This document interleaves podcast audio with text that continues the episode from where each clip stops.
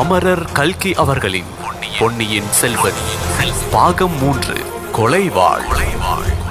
அத்தியாயம் நான்கு தாழை புதர். நடுக்கடலில் படகு தொட்டில் ஆடுவது போல் உல்லாசமாக ஆடிக்கொண்டு சென்றது. இரண்டு நாளைக்கு முன்னால் அங்கே தென்னை மர உயரம் அலைகள் எழும்பி விழுந்தன என்று கற்பனை செய்வதே கடினமான காரியம். படகில் இளவரசர் பொன்னியின் செல்வனும் வந்தியத்தேவனும் பூங்குழலியும் இருந்தனர். பூங்குழலியின் கையில் துடுப்பு இருந்தது. ஆனால் அதை அவள் விசையாக போடவில்லை. வந்தியத்தேவனுக்கும் இளவரசருக்கும் நடந்த சம்பாஷணையை உற்று கேட்டுக்கொண்டிருந்தாள் அவர்களும் பேச்சில் கவனமாக இருந்தார்கள். படகு விரைவாக போக வேண்டும் என்று ஆவல் கொண்டவர்களாக தோன்றவில்லை. படகு கோடிக்கரை சேர்ந்த பிறகு என்ன செய்ய வேண்டும் என்பது பற்றித்தான் அவர்கள் பேசிக் கொண்டிருந்தார்கள். இளவரசர் தஞ்சாவூருக்கு போகக்கூடாது என்றும் பழையாறைக்கு வர வேண்டும் என்றும் வந்தியத்தேவன் வாதிட்டுக் கொண்டிருந்தான். அதற்கு பல காரணங்களை அவன் எடுத்து சொன்னான். தங்கள் சகோதரி தங்களை மிக அவசர காரியமாக பார்க்க விரும்புகின்றார். தங்களை கையோடு அழைத்து கொண்டு வருவதாக வாக்களித்து வந்திருக்கின்றேன். அதை நிறைவேற்றி வைக்க வேண்டும் என்று மன்றாடினான் வந்தியத்தேவன். உன் வாக்கை நிறைவேற்றுவதற்காக என் தந்தையின் கட்டளையை மீற சொல்கின்றாயா? என்று இளவரசர் கோபமாக கேட்டார். அது தங்கள் தந்தையின் கட்டளை இல்லை. பழுவேட்டரையரின் கட்டளை அல்லவா என்றான் வந்தியத்தேவன். அதோடு இன்னொன்றும் சொன்னான். சக்கரவர்த்தியை தாங்கள் பார்க்க போவதாக இருந்தாலும் சுதந்திரமாக பார்க்க போவது நல்லதா? பழுவேட்டரையர்களின் சிறையாளியாக பார்க்க போவது நல்லதா? நான் சொல்கின்றேன் கேளுங்கள். தங்களை பழுவேட்டரையர்கள் சிறைப்படுத்தி இருக்கின்றார்கள் என்ற செய்தி பரவ வேண்டியதுதான். சோழ நாட்டு மக்கள் எல்லோரும் திரண்டு எழுந்து வந்து விடுவார்கள். தங்களுடைய அருமை தாய்நாடு ஒரு பயங்கர ரணகலமாகிவிடும் அது நல்லதா என்று எண்ணி பாருங்கள். அப்படிப்பட்ட கேடு சோழ நாட்டுக்கும் ஏற்படக்கூடாது என்றுதான் கடவுளே அந்த சோழர் காற்றை ஏவி விட்டிருக்க வேண்டும். கடவுளின் விருப்பத்திற்கு விரோதமாக தாங்கள் சோழ நாட்டில் கலவரத்தை உண்டாக்க விரும்புகின்றீர்களா? என்று வந்தியத்தேவன் கேட்டான். அவ்வளவு நேரமும் அவன் சொல்லி வந்த வாதங்களுக்குள் இது இளவரசரின் மனத்தை ஓரளவு மாற்றியது. தம்மை பழுவேட்டரையர்கள் சிறைப்படுத்தி இருக்கின்றார்கள் என்று தெரிந்தால் சோழ நாட்டில் கலவரம் உண்டாவது சாத்தியம்தான். மக்களுக்கு தம்மிடம் உள்ள அபிமானம் எவ்வளவு மகத்தானது என்பது அவருக்கு ஒருவாறு தெரிந்துதான் இருந்தது. ஆகையால் இளவரசர் சிந்தனையில் ஆழ்ந்தார். சிறிது நேரத்திற்கு பிறகு அப்படியே உன் விருப்பத்தை நிறைவேற்ற நான் முடிவு செய்தாலும் அது எப்படி சாத்தியம்? கோடிக்கரையில் பழுவேட்டரையர்களின் ஆட்கள் எனக்காக காத்து கொண்டிருக்க மாட்டார்களா? என்று கேட்டார் இளவரசர். அதற்கு உதவி செய்ய இந்த ஓடக்கார பெண் இருக்கின்றார் கரையில் எத்தனை பேர் காத்திருந்தாலும் அவர்கள் கண்ணில் படாமல் கோடிக்கரை காட்டுக்குள் நம்மை கொண்டு போய் சேர்த்து விடுவாள். பூங்குழலி நான் கூறியது காதில் விழுந்ததா? அவ்விதம் செய்ய முடியுமா? என்று வந்தியத்தேவன் கேட்டான். பூங்குழலி அப்போது ஏழாவது சொர்க்கலோகத்தில் இருந்தாள். இளவரசரை கடலிலிருந்து காப்பாற்றி படகில் ஏற்றி அழைத்து கொண்டு வந்தது அவளுக்கு எல்லையில்லாத உள்ளக்களிப்பை அளித்திருந்தது. கோடிக்கரை சேர்ந்ததும் அவரை பிரிய வேண்டுமே என்ற எண்ணம் இடையிடையே வந்து துன்புறுத்திக் கொண்டிருந்தது. மேலும் அவருக்கு எந்த விதத்திலாவது உதவி செய்ய முடியுமானால் அதை காட்டிலும் அவள் பெறக்கூடிய பேரு வேறு என்ன இருக்க முடியும்? இப்பொழுது பூங்குழலி கோடிக்கரைக்கு கொஞ்சம் மேற்கே தள்ளி படகை கொண்டு போனால் இருபுறமும் காடு அடர்ந்த கால்வாய் ஒன்று இருக்கின்றது. அதன் வழியாக படகை விட்டு கொண்டு போகலாம். இருபுறமும் அங்கே சதுப்பு நிலம். சுலபமாக யாரும் வர முடியாது என்றாள். எங்களை அங்கே விட்டுவிட்டு நீ கோடிக்கரை போய் தகவல் விசாரித்துக் கொண்டு வர முடியும் அல்லவா? என்று வந்தியத்தேவன் கேட்டான். முடியும். படகை ஒருவரும் பார்க்க முடியாதபடி நிறுத்துவதற்கு எத்தனையோ இடம் இருக்கின்றது என்றாள் பூங்குழலி. இளவரசரே கேட்டீர்களா? என்றான் வந்தியத்தேவன். கேட்டேன் அப்பா. என்னுடைய தாய்நாட்டில் என்னை திருடனை போல் பிரவேசிக்க சொல்லுகின்றாய். திருடனை போல் ஒளிந்திருக்க சொல்லுகின்றாய் என்றார் இளவரசர்.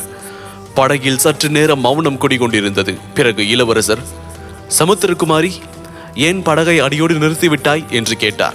பூங்குழலி வந்தியத்தேவனை பார்த்துவிட்டு துடுப்பை வலிக்க ஆரம்பித்தாள். பாவம் இந்த பெண் எத்தனை நேரம் தனியாக துடுப்பு வலிப்பாள்? நான் கொஞ்சம் தள்ளி பார்க்கின்றேன். இங்கே கூட அம்மா துடுப்பை என்றான் வந்தியத்தேவன். அவனுடைய எண்ணத்தை அறிந்த இளவரசர் புன்னகை புரிந்தார். நண்பனே உன்னுடைய சூழ்ச்சிகள் எல்லாம் வீண்தான். நான் பழையாறைக்கு போக போகின்றதில்லை. தஞ்சாவூரையும் பார்க்க போவதில்லை. கடவுள் என்னை கைலாசத்துக்கே அழைத்து கொண்டு போய்விடுவார் போலிருக்கின்றது என்றார். வந்தியத்தேவனும் பூங்குழலியும் பீதி அடைந்து இளவரசரை உற்று பார்த்தார்கள். அவர் உடம்பு நடுங்க தொடங்கி இருப்பதை கண்டார்கள். வந்தியத்தேவன் அவர் அருகில் சென்று ஐயா இது என்ன? தங்கள் உடம்பு ஏன் நடுங்குகின்றது? என்று கேட்டான். இது குளிர்காய்ச்சல் அப்பனே. இலங்கையில் இந்த காய்ச்சல் அதிகம் பரவி இருக்கின்றது என்று சொன்னேனே. ஞாபகம் இல்லையா? இந்த சுரம் வந்தவர்கள் பிழைப்பது அரிது என்று சொன்னார் இளவரசர். கடல் நடுவில் கப்பலின் பாய்மரம் இடிந்து விழுந்து பற்றி கொண்ட போது கூட வந்தியத்தேவன் அவ்வளவு கலக்கம் அடையவில்லை. இளவரசரின் வார்த்தைகள் அவ்வளவாக அவனை இப்போது கதிகலங்க செய்துவிட்டன பூங்குழலியின் கையிலிருந்து துடுப்பு தானாக நழுவி விட்டது உடம்பில் ஜீவசக்தி அடியோடு மங்கிவிட்டது. கண்களில் மட்டுமே உயிரின் ஒளி தோன்றியது. அந்த கண்களினால் இளவரசரை வெறித்து பார்த்து கொண்டு நின்றாள். இளவரசரின் உடல் நடுக்கம் அதிகமாகிக் கொண்டே இருந்தது. சிறிது நேரத்திற்கெல்லாம் தூக்கி தூக்கி போட ஆரம்பித்தது. ஐயா நான் என்ன செய்யட்டும்? சொல்லுங்கள். ஒன்றுமே புரியவில்லையே. படகை எங்கே கொண்டு போகட்டும்? என்றாள் பூங்குழலி. அதற்கு வந்தியத்தேவன் பூங்குழலி கொடிக்கரையில் வைத்தியர் இருக்கின்றார் அல்லவா என்று கேட்டான். பூங்குழலியோ பேசாமடந்தையாகியிருந்தால் இளவரசர் திடீர் என்று குதித்து எழுந்தார். நடுங்கிக் கொண்டிருந்த அவர் உடம்பு இப்பொழுது நிற்க முடியாமல் தள்ளாடியது. என்னை என் தமக்கையிடம் கொண்டு போங்கள். என்னை உடனே இளைய பிராட்டியிடம் கொண்டு போங்கள் என்ற வார்த்தைகள் அவருடைய வாயிலிருந்து குளறலாக வெளிவந்தன. இதை கேட்ட வந்தியத்தேவன் குதூகலம் அடைந்தான் அந்த குதூகலத்தில் இன்னது செய்வது என்று தெரியாமல் திகைத்து நின்றான். நடுக்கத்துடன் ஆடிக்கொண்டு நின்ற இளவரசர் அடுத்த கணத்தில் அக்கா இதோ வருகின்றேன். உன்னை பார்க்க இதோ வருகின்றேன்.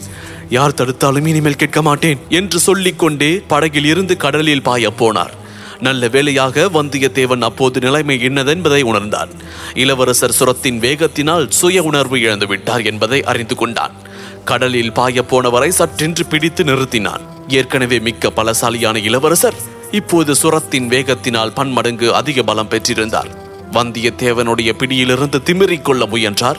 தன்னால் மட்டும் அவரை தடுக்க முடியாது என்பதை வந்தியத்தேவன் கண்டு பூங்குழலி பூங்குழலி சீக்கிரம் ஓடி வா என்று அலறினான். செயலற்று நின்ற பூங்குழலி உயிர் பெற்றாள். ஒரு பாய்ச்சல் பாய்ந்து இளவரசர் அருகில் வந்து அவரை கடலில் விழாமல் தடுப்பதற்காக ஒரு கரத்தை பற்றினாள். சுரவேகத்தினால் இளவரசர் பெற்றிருந்த மத யானையின் பலம் உடனே மாயமாய் போய்விட்டது. சின்னஞ்சிறு குழந்தையைப் போல் ஆனார். அக்கா நீ சொல்கின்றபடியே பேசாமல் படுத்திருக்கின்றேன். என் பேரில் வருத்தப்படாதே அக்கா. நீ ஒருத்தி இல்லாவிடில் என்னுடைய கதி என்ன? என்று இளவரசர் கூறிவிட்டு விம்மினார். வந்தியத்தேவனும் பூங்குழலியும் இளவரசரை மெதுவாக படகில் படுக்க வைத்தார்கள். அதன் பிறகு பொன்னியின் செல்வர் சும்மாக படுத்திருந்தார். அவருடைய கண்கள் எங்கேயோ வெறித்து பார்த்து கொண்டிருந்தன. அவருடைய வாயிலிருந்து ஏதேதோ வார்த்தைகள் குளறி குளறி வந்து கொண்டிருந்தன. சிலவற்றுக்கு பொருள் விளங்கின. பெரும்பாலும் சம்பந்தமற்ற வார்த்தைகளாக தோன்றின. இளவரசரிடம் ஆலோசனை கேட்பதில் பயனில்லை என்பதை வந்தியத்தேவன் உணர்ந்தான். இந்த மிக பயங்கரமான ஆபத்திலிருந்து பொன்னியின் செல்வரை காப்பாற்ற வேண்டிய பொறுப்பு தன் தலையில் சுமந்திருக்கின்றது என்பதையும் அறிந்தான்.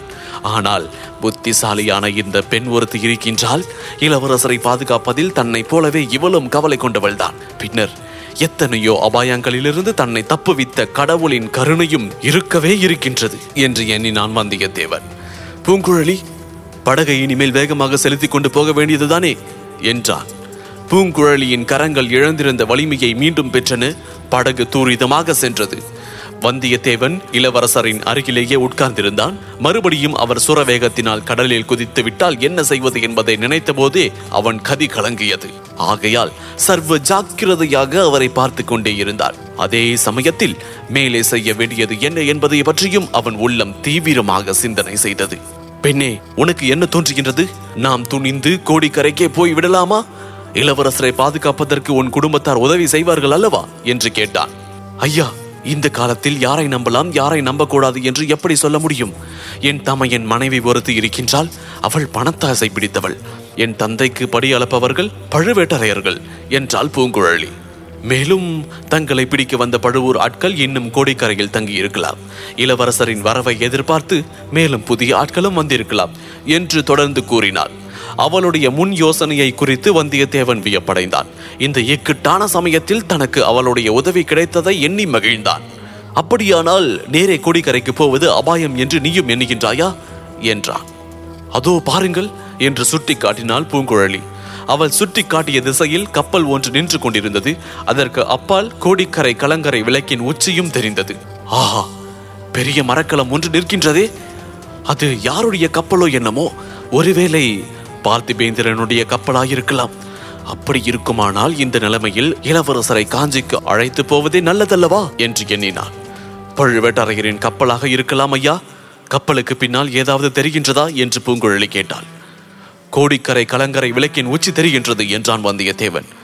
அதில் ஏதாவது வித்தியாசமாய் காணப்படுகின்றதா என்று கேட்டாள் பூங்குழலி. எனக்கு ஒன்றும் வித்தியாசமாய் தெரியவில்லையே என்றான் வந்தியத்தேவன். எனக்கு தெரிகிறது அதன் உச்சியில் கூட்டமாக மனிதர்கள் நின்று கடலை உற்று பார்த்து கொண்டிருப்பதாக தோன்றுகின்றது என்றாள் பூங்குழலி. அங்கிருந்து பார்ப்பவர்களுக்கு இந்த படகு தெரியுமா என்று வந்தியத்தேவன் கேட்டான். தெரியாது இன்னும் கொஞ்சம் கரையை நெருங்கினாலும் தெரியும் என்றாள் பூங்குழலி. எல்லாவற்றுக்கும் நாம் முன் ஜாக்கிரதையாக இருப்பதே நல்லது. நீ முன்னம் சொன்னாயே கோடிக்கரைக்கு மேற்கே கால்வாய் ஒன்று இருக்கிறதென்று அங்கே படகை விடலாமா? என்று வந்தியத்தேவன் கேட்டான். அப்படித்தான் செய்ய வேண்டும். இருட்டுகின்ற சமயத்துக்கு அங்கே போய் சேரலாம் ஐயா. நீங்கள் ஒரு நாள் இருண்ட மண்டபத்தில் ஒளிந்திருந்தீர்கள் அல்லவா?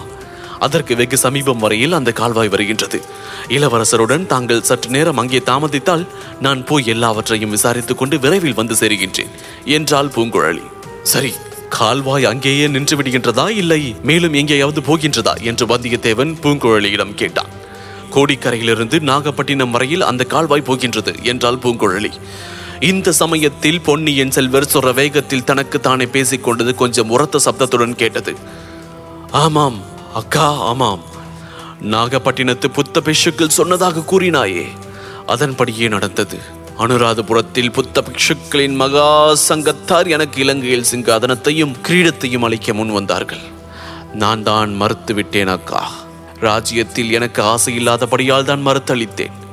நீ வேறு எது சொன்னாலும் கேட்கின்றேன்? ராஜ்யம் ஆளும் தொல்லை மட்டும் எனக்கு வேண்டாம். இதை காட்டிலும் கடலில் படகு விட்டுக்கொண்டு எவ்வளவோ ஆனந்தமாயிருக்கலாம். கேளக்கா கோடிக்கரையில் ஓடக்கார பெண் ஒருத்தி இருக்கின்றாள். என்றார் இளவரசர். இதை கேட்ட பூங்குழலியின் உடம்பெல்லாம் புலங்காகிதம் அடைந்தது வந்தியத்தேவனுக்கோ ஆத்திரம் வந்தது. மேலே என்ன சொல்ல போகின்றாரோ என்று கேட்க இருவரும் அடங்கா ஆர்வம் கொண்டிருந்தனர். ஆனால் திடீரென்று இந்த இடத்தில் இளவரசருக்கு சுய உணர்வு கொஞ்சம் வந்ததாக தோன்றியது. சுற்றுமுற்றும் விழித்து பார்த்துவிட்டு இன்னும் கோடிக்கரை வரவில்லையா? என்று ஈன சுரத்தில் கேட்டார் இளவரசர். வந்தியத்தேவன் அதோ கரை தெரிகின்றது என்றான். இளவரசரிடம் யோசனை கேட்கலாமா வேண்டாமா என்று அவன் யோசிப்பதற்குள் மீண்டும் இளவரசர் நினைவை இழந்து சுரபிராந்தி உலகத்துக்கு போய்விட்டார். இளவரசர் கடைசியாக ஓடக்கார பெண்ணை பற்றி கூறிய வார்த்தைகள் பூங்குழலியின் மனத்தில் என்ன அலைகளையும் எழுப்பிவிட்டிருந்தன. வந்தியத்தேவனையும் இளவரசரையும் பார்ப்பதற்கே அவளுக்கு கூச்சமாக இருந்தது. ஆகையால் படகு சென்ற திசையையே பார்த்த வண்ணம் துடுப்பு போட்டுக் கொண்டிருந்தாள். அதுக்காரும் கப்பல் நின்ற இடத்தை நோக்கி சென்ற படகு இப்போது திசை திரும்பி தென்மேற்கு பக்கமாக சென்று கொண்டிருந்தது. இருட்டுகின்ற நேரத்தில் கடலிலிருந்து பூமிக்குள் குடைந்து சென்ற கால்வாயின் உள்ளே பிரவேசித்தது பூங்குழலி கூறியது போலவே அங்கே இருபுறமும் கரைகள் உயர்ந்த மேடாக இருந்தன. இந்த மேட்டுக்கரைகளில் மரங்கள் அடர்த்தியாகவும் உயரமாகவும் வளர்ந்திருந்தன. படகை கரையோரமாக நிறுத்திவிட்டு பூங்குழலி மெல்லிய குரலில் ஐயா சற்று படகை பார்த்துக் கொள்ளுங்கள் என்று சொல்லிவிட்டு கரையில் இறங்கினாள். கரையில் வளர்ந்திருந்த உயரமான ஒரு மரத்தின் மேல் ஏறி சுற்றுமுற்றும் பார்த்தாள் பிறகு அவசரமாக இறங்கி வந்தாள். நல்ல வேளை இங்கே வந்தோம். கடற்கரையோரமாக சுமார் ஒரு காத தூரத்திற்கு ஆட்கள் நின்று காவல் புரிகின்றார்கள். கலங்கரை விளக்கின் அருகே ஒரே கூட்டமும் கோஷமுமாக இருக்கின்றது என்றாள். யாராக இருக்கும்? ஏதாவது தெரிகின்றதா? என்று வந்தியத்தேவன் ஆவலுடன் கேட்டான். நன்றாய் தெரியவில்லை ஆனால் பழுவேட்டரையரின் ஆட்களாகத்தான் இருக்க வேண்டும். வேறு யாராக இருக்க முடியும்? எப்படி இருந்தாலும் நான் சொன்ன இடத்திற்கு முதலில் போய் சேருவோம். இரவு இரண்டாம் ஜாமத்திற்குள் நான் என் வீட்டுக்கு போய் எல்லாவற்றையும் நிச்சயமாய் தெரிந்து கொண்டு வந்து விடுகின்றேன் என்றார். பெண்ணே உன்னை யாராவது பார்த்து விட்டால் என்ன செய்கின்றது? உனக்கு ஏதேனும் இந்த சமயம் நேர்ந்து விட்டால் எங்கள் கதி அதோ கதிதான் என்றான் வந்தியத்தேவன். ஐயா என் உயிரை பற்றி இத்தனை நாளும் நான் லட்சியம் செய்ததில்லை. இன்றைக்கு தான் கவலை பிறந்திருக்கின்றது. இளவரசருக்கு அபாயம் நீங்கும் வரையில் என் உயிருக்கு ஒன்றும் வராது என்றாள் பூங்குழலி. படகு கால்வாய்க்குள் மெல்ல மெல்ல சென்றது. சப்தம் சிறிதும் வெளியில் கேளாதபடி மிக மெதுவாக பூங்குழலி துடுப்பு வலித்தாள். கால்வாயின் இருபுறமும் இருள் சூழ்ந்திருந்தது. கரை ஓரமாக உயர்ந்து வளர்ந்திருந்த மரங்களின் கரிய நிழல்கள் கால்வாயில் விழுந்து அதன் கரிய நீரை மேலும் கரிதாக்கின. வானத்திலிருந்து விண்மீன்கள் எட்டி பார்த்தன. வந்தியத்தேவனைப் போலவே நட்சத்திரங்களும் மிகுந்த கவலையுடன் அப்படகின் போக்கை கவனித்ததாக தோன்றியது. நீரில் பிரதிபலித்த நட்சத்திரங்கள் கரையில் இருந்த மரங்கள் காற்றில் ஆடிய போது அவற்றின் நிழலும் ஆடியபடியால் அடிக்கடி சலனமடைந்து கொண்டிருந்தன. வந்தியத்தேவனுடைய உள்ளத்தில் அச்சலனத்தை அவை சரியாகவே பிரதிபலித்தன. ஒரு யுகம் போல தோன்றிய ஒரு நாழிகை நேரம் படகு கால்வாயில் சென்ற பிறகு பூங்குழலி படகை கரையோரமாக நிறுத்தினாள். பூங்குழலி கால்வாயில் கரை மீதேறி காட்டு வழியில் புகுந்து சென்றால் அதாவது அவளுடைய உடம்பு சென்று கொண்டிருந்தது. அவளுடைய உயிர் கால்வாயில் விட்டிருந்த படகிலேயே வட்டமிட்டு கொண்டிருந்தது. அந்த முன்னிருட்டு நேரத்தில் முட்செடிகள் மேடு பள்ளங்கள் காட்டு ஜந்துக்கள் ஒன்றையும் லட்சியம் செய்யாமல் அதிவிரைவாக நடந்து சென்றாள். தடைகள் இல்லாத இடங்களில் ஓடவும் செய்தால் நேரே கோடிக்கரை குழகர் கோயிலை குறிவைத்துக் கொண்டு போனாள். அவள் கோயில் வாசலை அடைந்ததற்கும் குருக்கள் சுவாமி சந்நிதியில் கதவை பூட்டுவதற்கும் சரியாக இருந்தது. அக்கம் பக்கம் பார்த்து வேறு யாரும் இல்லை என்று தெரிந்து கொண்டாள். கதவை பூட்டிவிட்டு திரும்பிய குருக்கள் எதிரில் போய் நின்றாள். குருக்கள் அவளை அந்த நேரத்தில் பார்த்து சிறிது வியப்படைந்தார். அவளுடைய சுபாவத்தை நன்கு அறிந்தவராயிருந்தும் கூட கொஞ்சம் திடுக்கிட்டு திகைத்து போய்விட்டார். நீயா பூங்குழலி வேறு யாரும் என்று பார்த்தேன். கோடிக்கரை முழுவதும் தான் ஒரே அமர்கலப்படுகின்றதே எங்கே அம்மா? உன்னை கொஞ்ச நாளாக காணோம். இவ்வளவு தடபுடலிலும் உன்னை பற்றி தகவல் இல்லையா என்று இன்று சாயங்காலம் கூட யோசித்தேன் என்றார். வெளியூருக்கு போயிருந்தேன் சுவாமி. ஏதோ அமர்க்கலமாய் இருக்கின்றதே என்றுதான் உங்களிடம் விசாரிக்கலாம் என்று வந்தேன். கடற்கரை எல்லாம் நிற்பவர்கள் யார்? என்று பூங்குழலி கேட்டாள். உனக்கு ஒன்றுமே தெரியாதா? வீட்டு பக்கம் போகவில்லையா? என்றார். வீட்டு பக்கம் போனேன். அங்கே யாரோ கூட்டமாக இருக்கவே திரும்பி விட்டேன் புது மனிதர்களை கண்டால் எனக்கு பிடிக்காது என்றுதான் உங்களுக்கு தெரியுமே. வந்திருப்பவர்கள் யார்? என்றாள். பெரிய பழுவேட்டரையர் வந்திருக்கின்றார். அவருடைய இளையராணி வந்திருக்கின்றாள். அவர்களுடைய பரிவாரங்கள் வந்திருக்கின்றார்கள். இன்னும் காஞ்சிபுரத்து பார்த்திபேந்திர பல்லவனாம் அவனும் வந்திருக்கின்றான்.